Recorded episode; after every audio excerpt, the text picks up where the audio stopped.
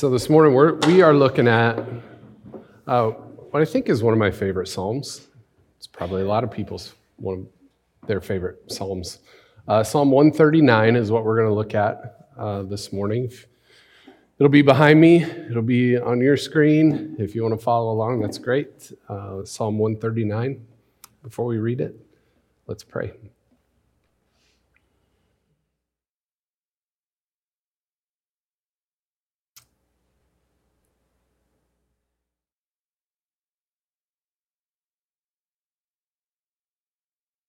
Oh God, as, as we open this book and as we read these, these words that were,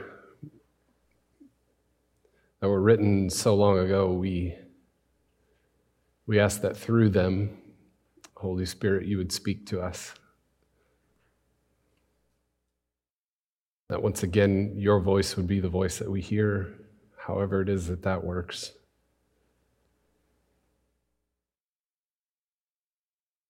We ask that you would do in us whatever it is you need to do to make us more like Jesus. Amen. Psalm 139. You have searched me, Lord, and you know me. You know when I sit and when I rise. You perceive my thoughts from afar. You discern my going out and my lying down. You are familiar with all my ways. Before a word is on my tongue, you, Lord, know it completely. You hem me in behind and before, and you lay your hand upon me.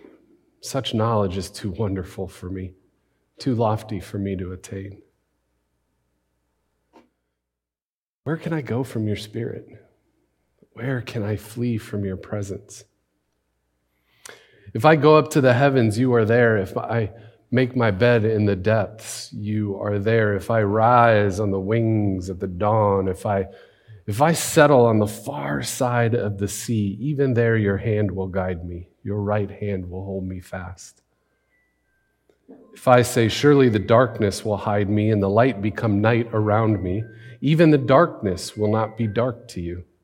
The night will shine like the day, for darkness is as light to you. For you created my inmost being. You knit me together in my mother's womb. I praise you because I am fearfully and wonderfully made. Your works are wonderful. I know that full well. My frame was not hidden from you when I was made in the secret place, when I was woven together in the depths of the earth. Your eyes saw my unformed body. All the days ordained for me were written in your book before one of them came to be. How precious to me are your thoughts, God. How vast is the sum of them.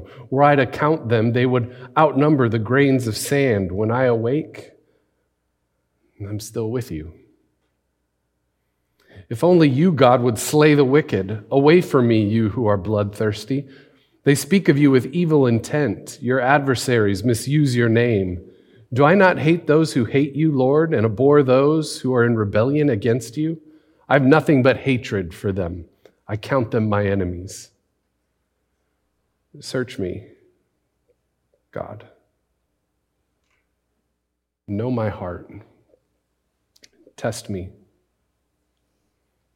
Know my anxious thoughts. See if there is any offensive way in me, and lead me in the way everlasting.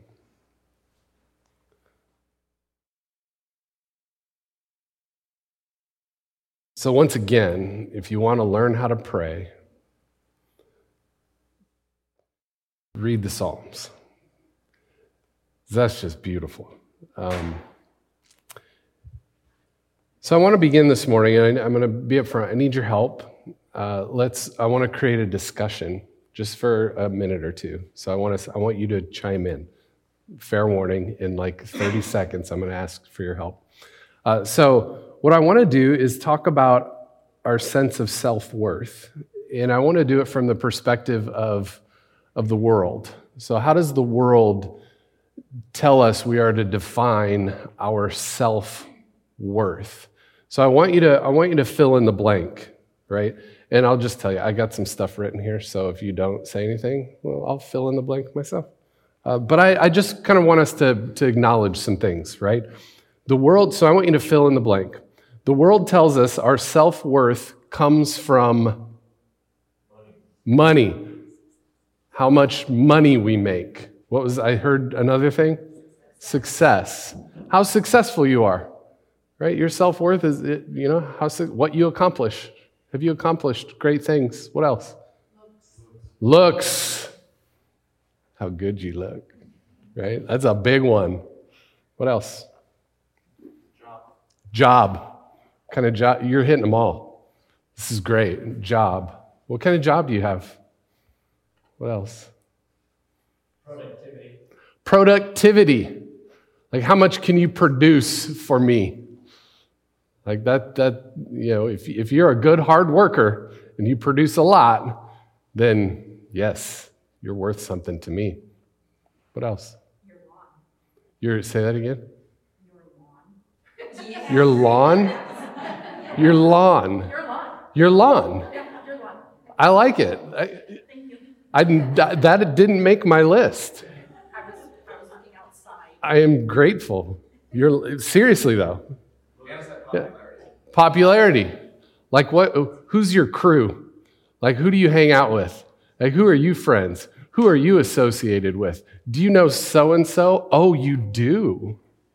Right? What else? Anything else? Athleticism. Winning. Winning grades. What kind of grades do you get? Number of likes. Is that what you said? Number of likes. Ooh, that's a good one. How many people write happy birthday to you on your Facebook page? right now, okay, you think about all those things, right? I think we can, we can trace, um, or, or we, can, we can sort of identify something that's behind all of those things, right? Because some of those things we can't do anything about, right? Like, like your looks, your face, like, unless I was really rich, like, you're not going to fix this. It's, it is the way it is, right? But most of those things that we, that we mentioned, uh, we have some level of control over, right? We're, we, all, we all have this sense of self sovereignty, right? We have this sense that we, that we rule our own lives. All of our lives, we're taught that, that we make choices, that we're masters of our own domains, right? The ego is the ruling center of our lives, out of which we make, we make choices. We determine our own destiny, right? If we just make the right decisions, if we just do the right things, if we just work hard enough, make ourselves extremely successful, if we just think enough positive thoughts, if we just, uh, you know, do our best to make ourselves look young and what the world considers beautiful, then and only then will our lives have meaning. Right? Then and only then will our lives have worth. We'll be worth something. So we control our own worth by how hard we work, how successful we become, and how good we look. That's the world that we live in. That's the sort of worldview that, that we've, begin, we've been given. But then we start rubbing up against these words from the Bible, from the heart of King David. And this psalm takes a very different approach in determining the worth of us human beings. Very different approach. Instead of gaining more and more control over our own lives to generate our own sense of self worth, this psalm sort of surrenders the ego of our lives to the divine. Just lets it go. What I appreciate these, what I appreciate about these words from the, the heart of King David, and remember, he's a king. He spends his whole life, the most powerful person in his world. He spends his whole life controlling whatever it is he wants to control. The king says something, it gets done. Complete control. So, what I appreciate about these words from the heart of King David is that he just kind of lets himself go. He surrenders himself. It's like he takes his heart, his soul, his ego, the controlling center of himself, whatever it is that makes King David King David, whatever you want to call that. It's like he puts it in his hands and he lifts it up high and he says, Here, God, I'm yours. I belong to you, so I might as well let go of myself and give myself to you anyway. Search me, he says. Know my heart. Test me. Know my anxious thoughts.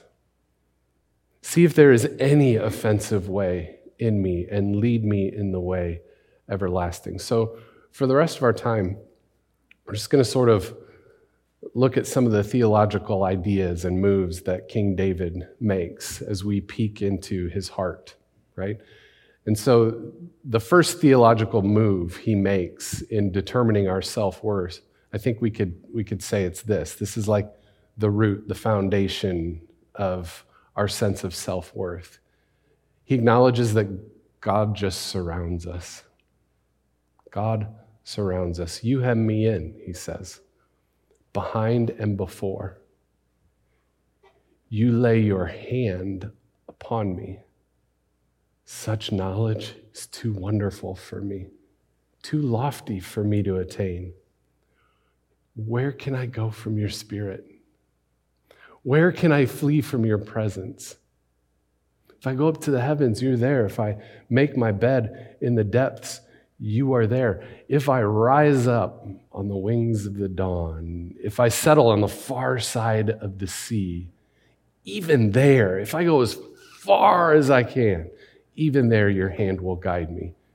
Your right hand will hold me fast. So, in David's world, this would have been like mind blowing, shocking.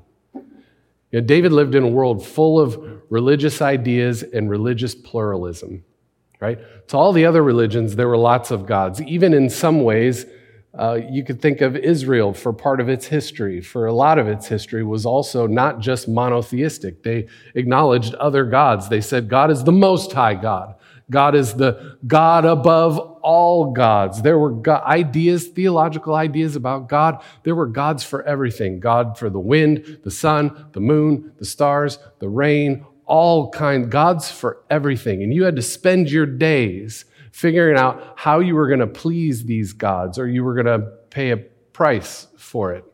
Right? And most of these gods were, were distant gods, somewhere up there, out there, not paying much attention to us mere mortals, but Israel's God, the Most High God, the God above all other gods. This God is everywhere.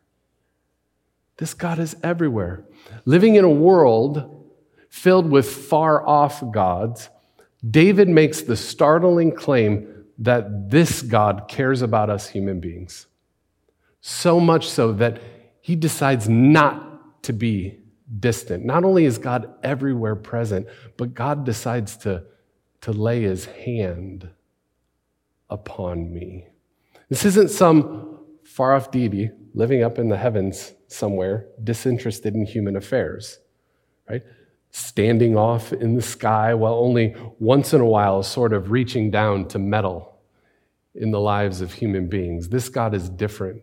This God has decided to care on a deep level to love, to interrupt the affairs of us human beings. So, this is where our sense of self worth begins, the foundation of it all. God is here with us. And he moves on. The second place gets a little deeper from which we get our self worth is by understanding that God knit our little lives together. God knit your life together. For you created my inmost being. This image is so cool. We'll get to it in a second. For you created my inmost being. You knit me together in my mother's womb. In verse 15, my frame was not hidden from you when I was made in the secret place. When I was woven together in the depths of the earth, your eyes saw my unformed body. All the days ordained for me were written in your book before any of them came to be. So, the imagery here is beautiful and layered. This is a, this is a feminine image of the divine. The image that we have here is of a woman knitting, intricately weaving or knitting together a piece of cloth. So the idea is creating something for one's own pleasure. Get that? Creating something for one's own pleasure.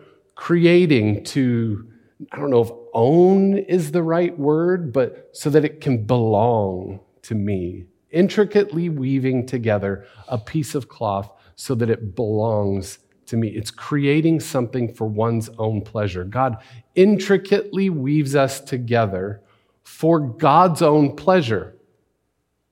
Right? To have another someone to love, to have another someone to, to bring joy to. The idea here is that we're not accidents.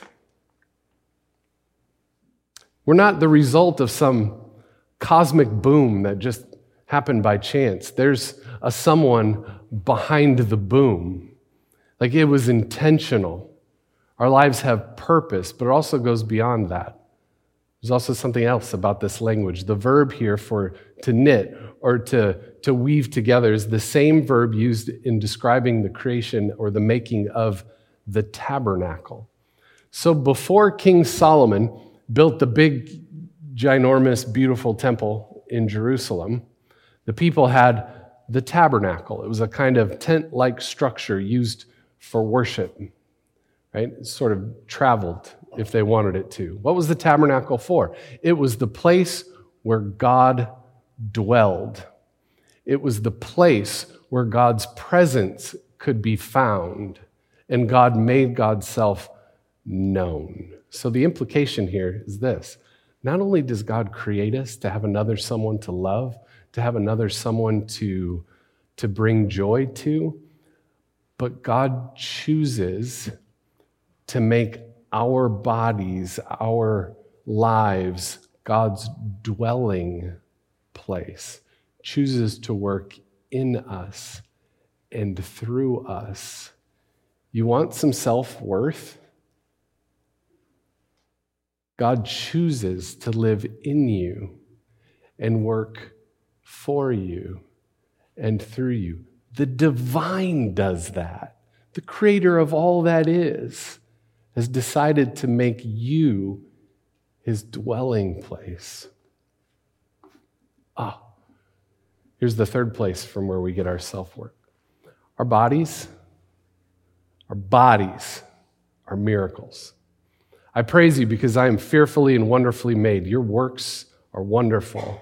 I know that full well. Each of us has this material reality that we call a body. You know what it does? It creates nutrients into energy.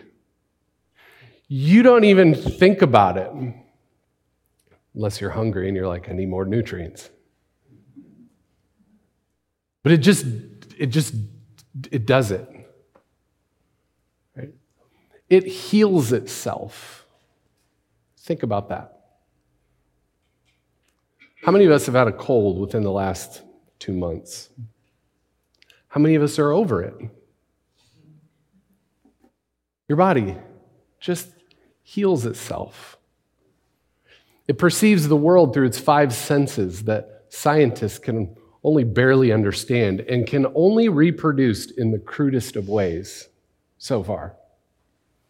It's a body that takes in fuel and gets rid of waste naturally, all on its own.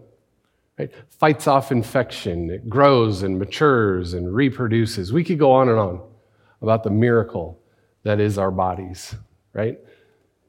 But here's the deal youth and beauty, the thing that we prize so much, the things that we, we wish would last forever, and we try our best to control so that they will last forever. Youth and beauty will not last forever, and they're determined by the world in which we live. But our bodies, all of us, just as they are, are fearfully, wonderfully made. You can think of our bodies as pieces of divine technology. Think about that. Your body is a piece of divine technology. It's beautiful. Okay, so we've got some ideas here. I'm going to sort of put them all under one umbrella, okay? So we've got these ideas. about our self worth. God surrounds us, God doesn't decide to be distant, God is here with us, among us. God has knit us together, chosen to make our bodies, our lives, God's dwelling place, work in us and through us. You want some self worth, you dwell on that for the rest of the day. Our bodies are gifts, they're miracles. So I'm going to put this all under, under one roof, one umbrella. Every human being on the planet is known and loved and accepted by God. Full stop. And this reality, I think, can be both comforting and sometimes it can be a frightening thought. Right? Comforting because all of us wants to be known by the people around us. We all have this instinct for relationship. We want to be known and loved and accepted by the people that surround us. And no matter what our relationships look like, we, we can know that we are at least loved and accepted and known by the divine. That's a comforting thing, but that's a that also can be a frightening thing. Where can I go from your spirit? Where can I flee from your presence? King David says. Look, we've all done things that we're not proud of. Some of us this morning before we got here, we've done things that we're not proud of we have things that very few people know about, perhaps no one knows about. And there's no way we can hide that from God. That can be a frightening thought, right? That can be something that creates a sense of shame, that creates a sense of, of guilt in our lives. But I want you to listen to the words of, of King David. He says, Search me, God. Know my heart. See if there is any offensive way in me and lead me in the way everlasting. Before he says those words, all of a sudden, it's really weird. In the middle of this beautiful prayer, he starts going on this rant He's like, there are people in this world who hate you. And guess what, God? I hate them too. You know, I want nothing. If only you would destroy them. And all of a sudden, it's almost like he has to check himself. And he's like, okay, okay, search me, oh God. Know my heart. See if there is any offensive way in me. Lead me in the way everlasting. Do you hear fear there in those words? Ah, I don't hear fear there at all. I don't hear this sense of, of anxiety. Search me, oh God. Know my heart. See if there is any offensive way in me and lead me in the way everlasting. I don't hear fear there. I don't hear anxiety there. In fact, it feels the opposite of that. It feels like there's, there's a humility there, but also a, a sense of confidence.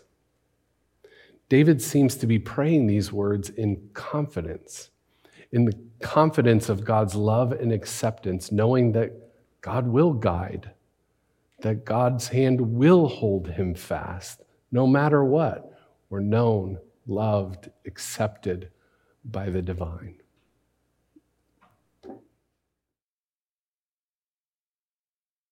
So before we moved here, we were in Michigan.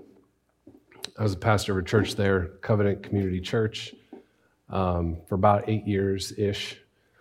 Um, and in that community of Hudsonville, there was a, a, a there was a group home uh, called Cedar View that was home to 10 or 12 women uh, who had all been born with Down syndrome or something similar to that. Uh, well, they had been going to one church in town, and that church closed down. And since the, there was a woman in our congregation who had two daughters living in that home, they decided to, to transfer churches and make our church their new church home. And from the first Sunday they arrived, they completely changed the culture of that church.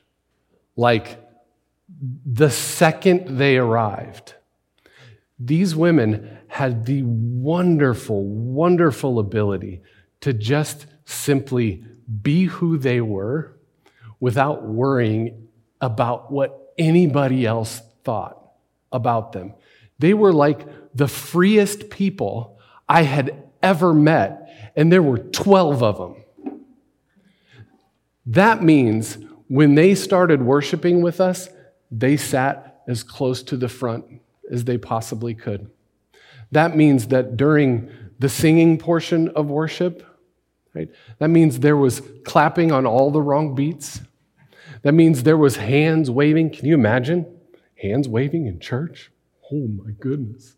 Means there was dancing in the aisles. That means there was talking during my sermon. Not just to each other, to me.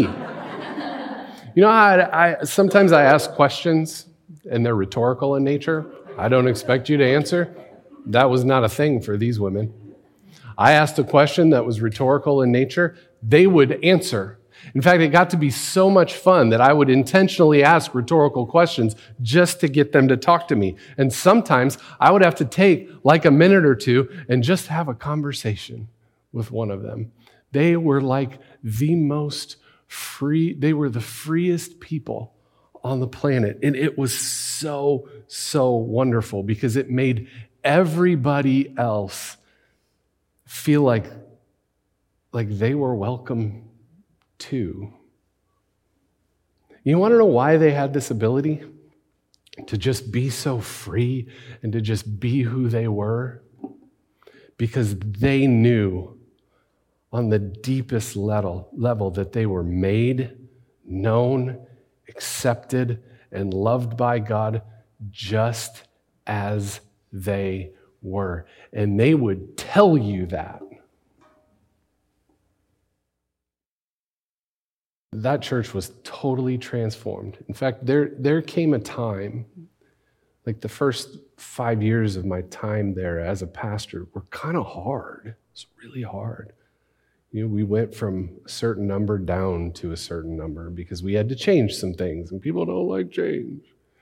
And then there was a point at which that church suddenly started to go boom, like we started to grow fast. There were a number of reasons for that, but I can pinpoint, go back to the Sunday where they first came, changed the culture of that church as one of the things that made it free, wide open, Oh, it was so beautiful. Here's the deal if we try to create our own worth by how hard we work, by how successful we become, by how good we look, if we try to become someone or someone as a community that we're not, we always wind up looking fake. We always wind up looking plastic, like it's not quite it's not quite real. But if we learn to see ourselves as God sees us and accept ourselves for who we are, doesn't mean we don't want things to be different, that things can't change, that we don't want to grow and mature, but where we are right now is where we're where we need to be. And if we can see ourselves, know ourselves, love ourselves and accept ourselves as God does, we'll be better equipped then to love and serve and accept and be more welcoming the world around us. That should be worth something, I think. Let's pray.